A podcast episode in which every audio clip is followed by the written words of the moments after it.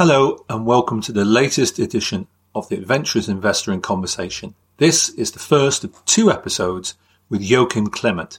He's a strategist over at investment bank Liberum and also runs his own fantastic blog called Klement on Investing.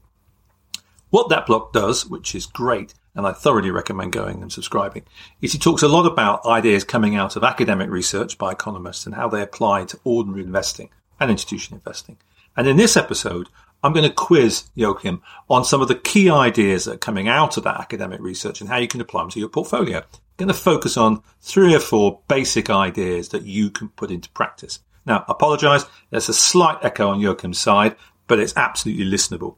Next episode, which is coming out in a few days, talks about ESG investing, which I am slightly, well, more than slightly critical of. Anyway, it's a good discussion, so listen to that in a couple of days' time. First, though, let's talk about four or five basic ideas to make you a better investor.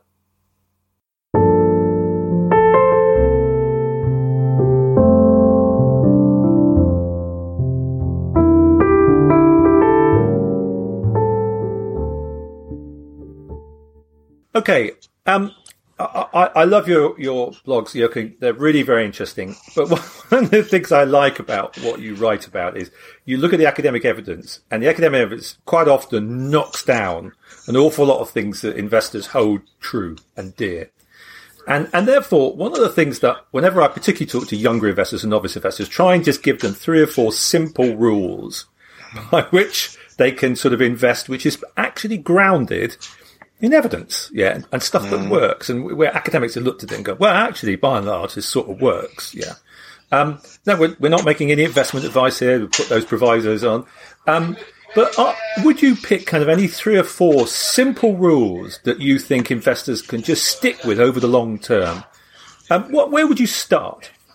So I would start with two simple rules. Mm-hmm. The first one is the fundamental observation that if you want to have higher returns, you have to uh, enter and accept higher risks. Yeah.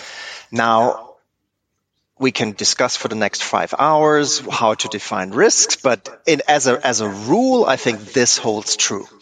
We know, for example, that stocks, which are an ownership stake in a company and hence have higher risk because you're fully exposed to bankruptcy, tend to have higher returns than bonds. Okay, that's as simple as that. So if you wait long enough, your stock portfolio should have a higher, a better outcome in terms of wealth than a pure bond portfolio. Long enough means decades, years and decades.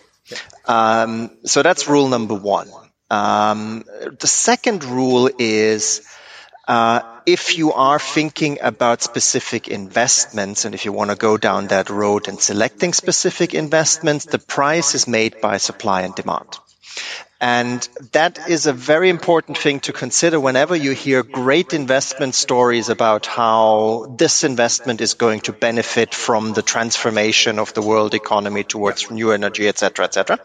Uh, because usually what the mistake people make is they only look at the supply or only look at the demand. All those stories are stories about how the demand for electric vehicle is going to go through the roof. Absolutely correct. But where there is high demand, more and more companies will provide supply. And we, and, and, we, know, and we know that's true because we look at, for instance, the commodities markets. Exactly. Where there's kind of what we call in the trade a high elasticity of supply. And, you know, if you set the price of, I don't know, cobalt, copper, coal, oil very high, yeah. surprise, surprise, loads of supply comes in the market and the price goes down. And loads of study over the long term has shown that actually it it basically drives the returns down to not much above zero in commodities, for instance. So that's and true, equally true for thematic equities. That is that is true for a lot of industries. Uh, so to give you a concrete example, people have been uh, touting Tesla as kind of the revolutionizing company in electric vehicle markets, and that was true because they were the first ones there.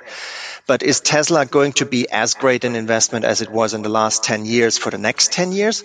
Well, I would say that the Germans, the Chinese, they're all offering now electric vehicles. So the competition and the supply there is so strong that the margins are going to disappear for most of those providers. And that means that Tesla is not going to be able to grow as fast uh, as, as uh, it used to.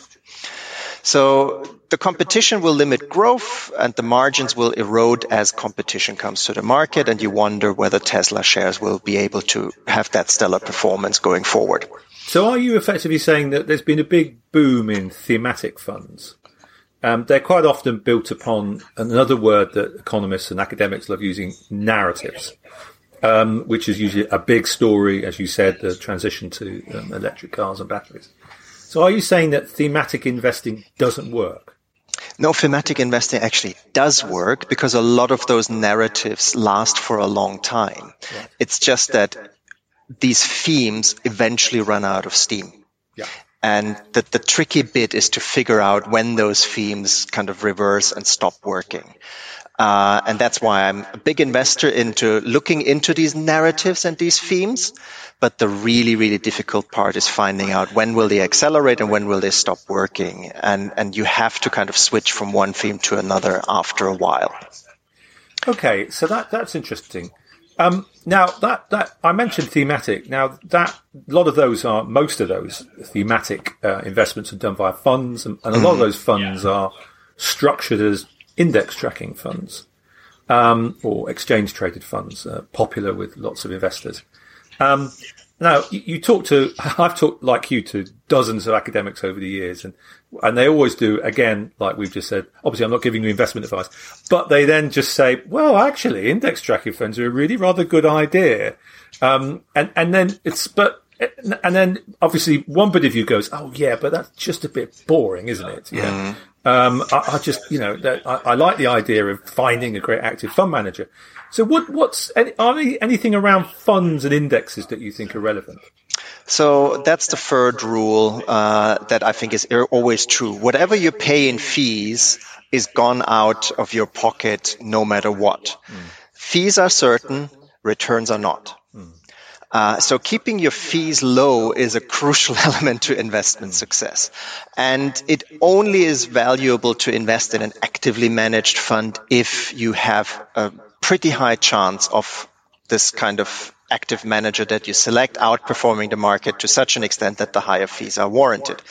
Now, can you do that?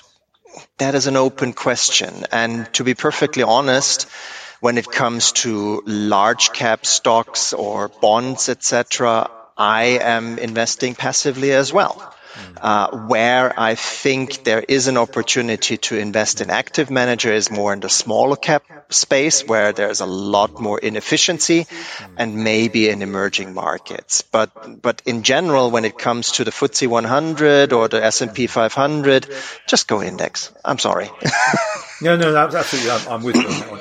I, I, suppose one of the arguments that we're, we're, looking at everything through a kind of uh, simple kind of equities framework, mm-hmm. and one of the arguments that a lot of uh, a lot of people in the investment industry, well-paid people in the investment industry, say that you, you should look at is everything like alternatives and and you know long short hedge fund strategies. I mean, you know, the long long list of them. Mm-hmm. Yeah, and, and and it says we're, we're both talking about a very old-fashioned style of investing, which is you have some equities, you stick them in a diversified fund. They're probably large cap focused, and then you maybe have some bonds depending upon your your age and kind of risk tolerance, and then just be done with it. Kind of, you know, that I suppose the old 60-40 portfolio is one version of it, and you have yeah. various other you know versions of it, you know, depending on the percentage of equities mix. But there, there is a kind of more faddish school, which I talk mm. about, and you've talked about before, where um, you know you look at more alternatives, where mm. active fund managers might be able to add value because it's quite difficult to stick in an index. Mm. What do you think about all these out stuffing stuff outside of the box?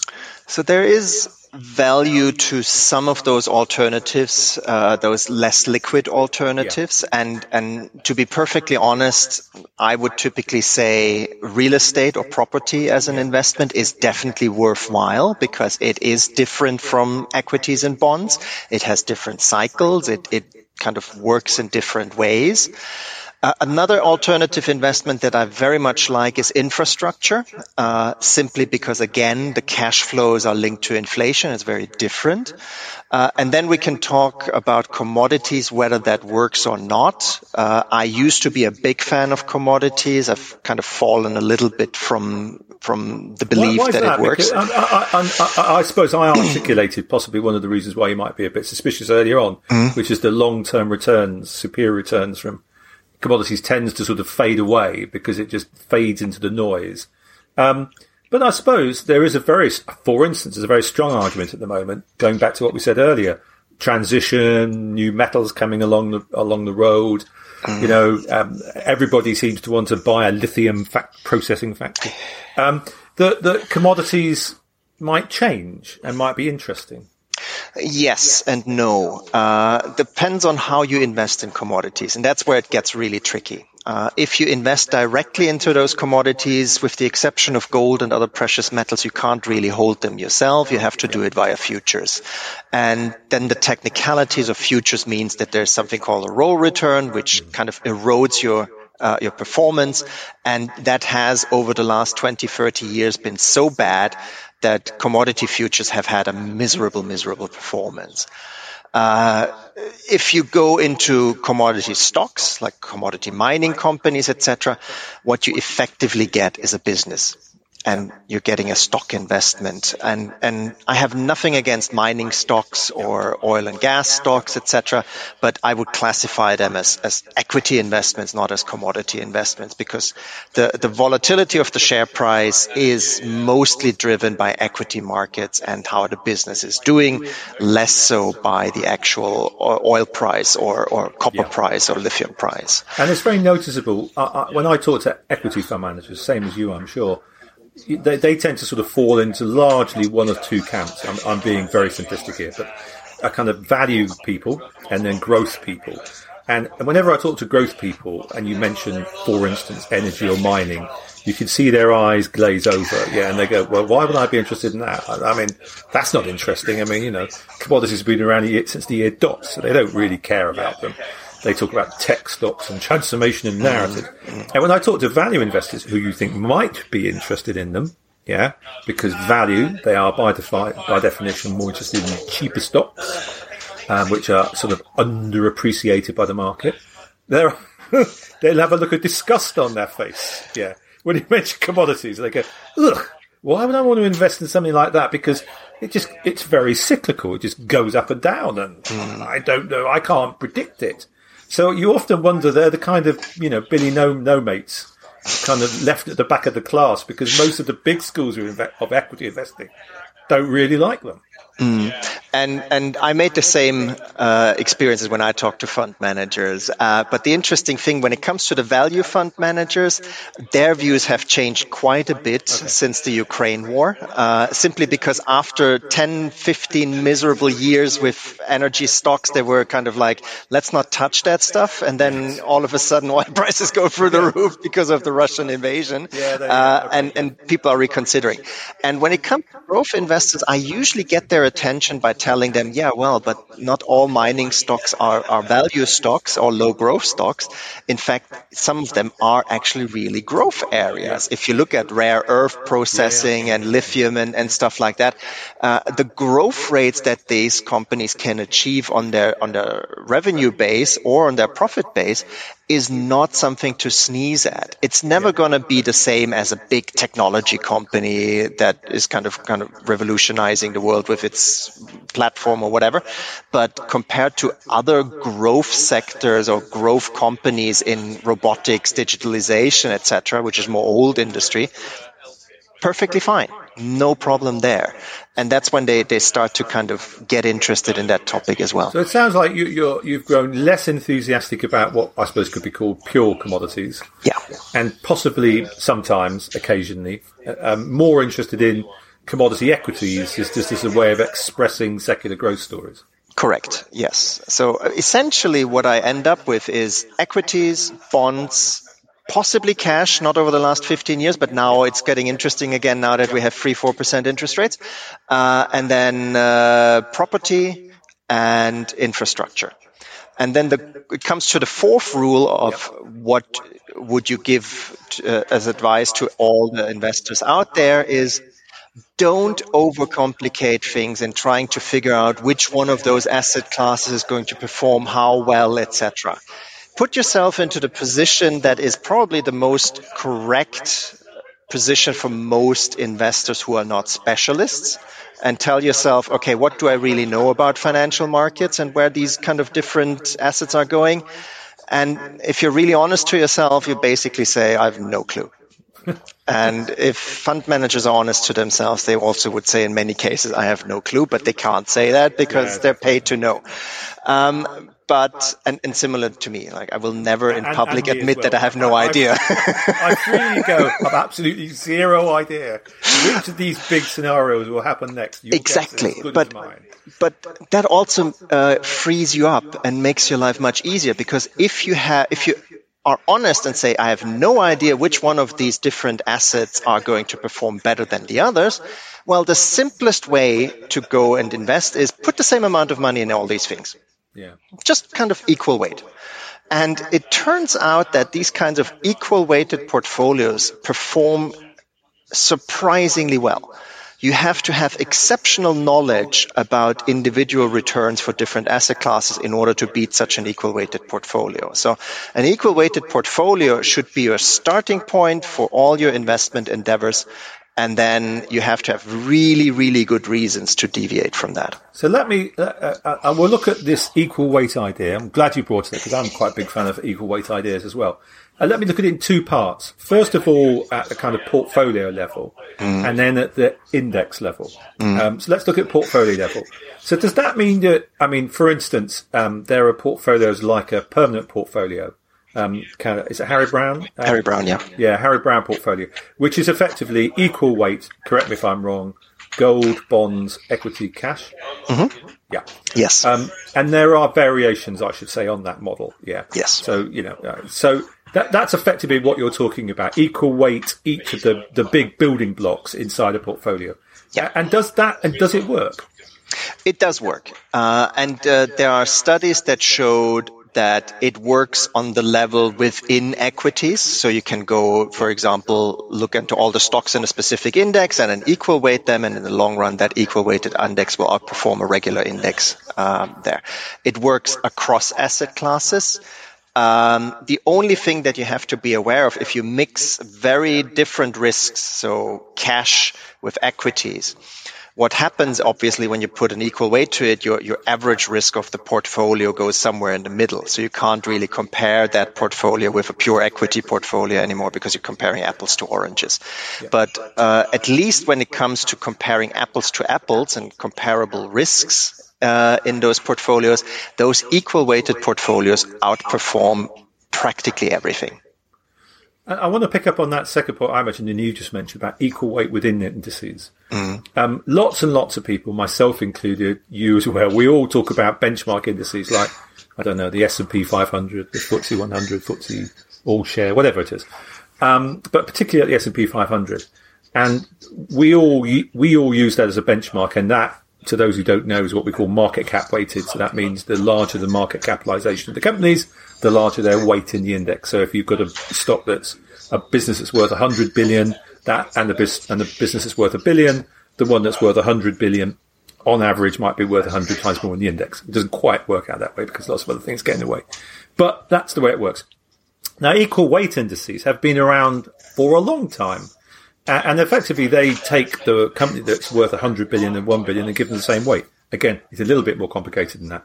But by and large, that's how it works. And now, does that work? Yes, it does. The problem just that you have as an investor is go find an index product, an index fund or an ETF that tracks such an equal weighted index. Uh, I would love to do that. Uh, but that gets me back to, to the point that I made about costs are certain, returns are not. Uh, when, I, when I talk about my own savings, you know, I don't have the size that a pension fund has who can basically buy every single stock in the S&P 500 and then have a portfolio of 500 stocks.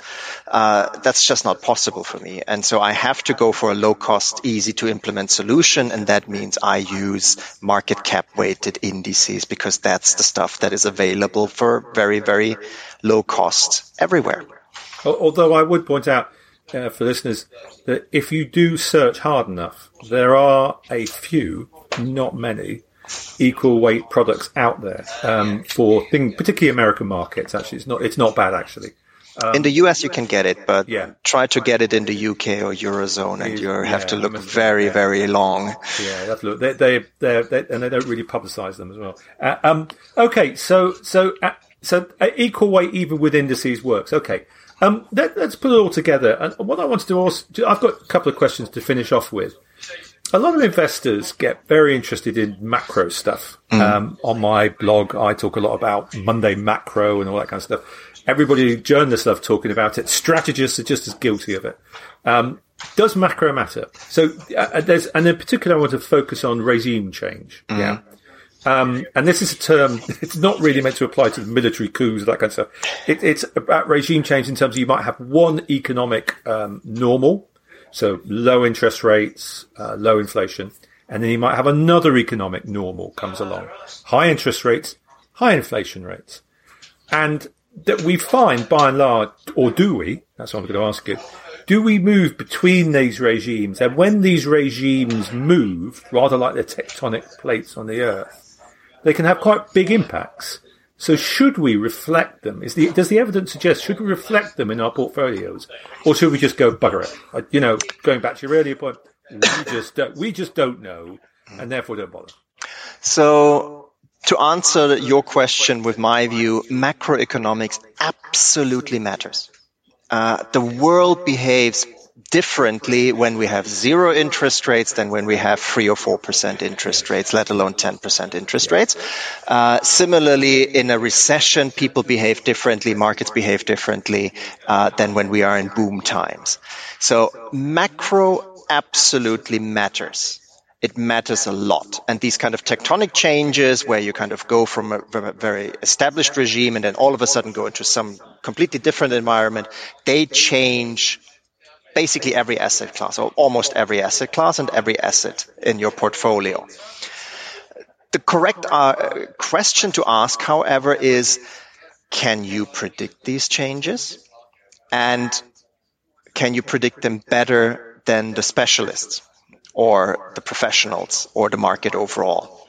And there, I would say that is a much, much harder thing to do. It's like trying to compete with Usain Bolt in a 100 meter dash. Even though Usain Bolt is retired now, I'm pretty sure I don't have the faintest chance in keeping up with him. Um, and uh, uh, similarly, if you are trying to kind of manage your portfolio and shift your portfolio in anticipation or in reaction to such market changes, are you going to do that before those hundreds and thousands and millions of professional investors have done that before you and actually moved the market already in that direction? Okay, I get that. But I suppose the, the, the lurking concern a lot of investors have and uh, so let's let's make it concrete.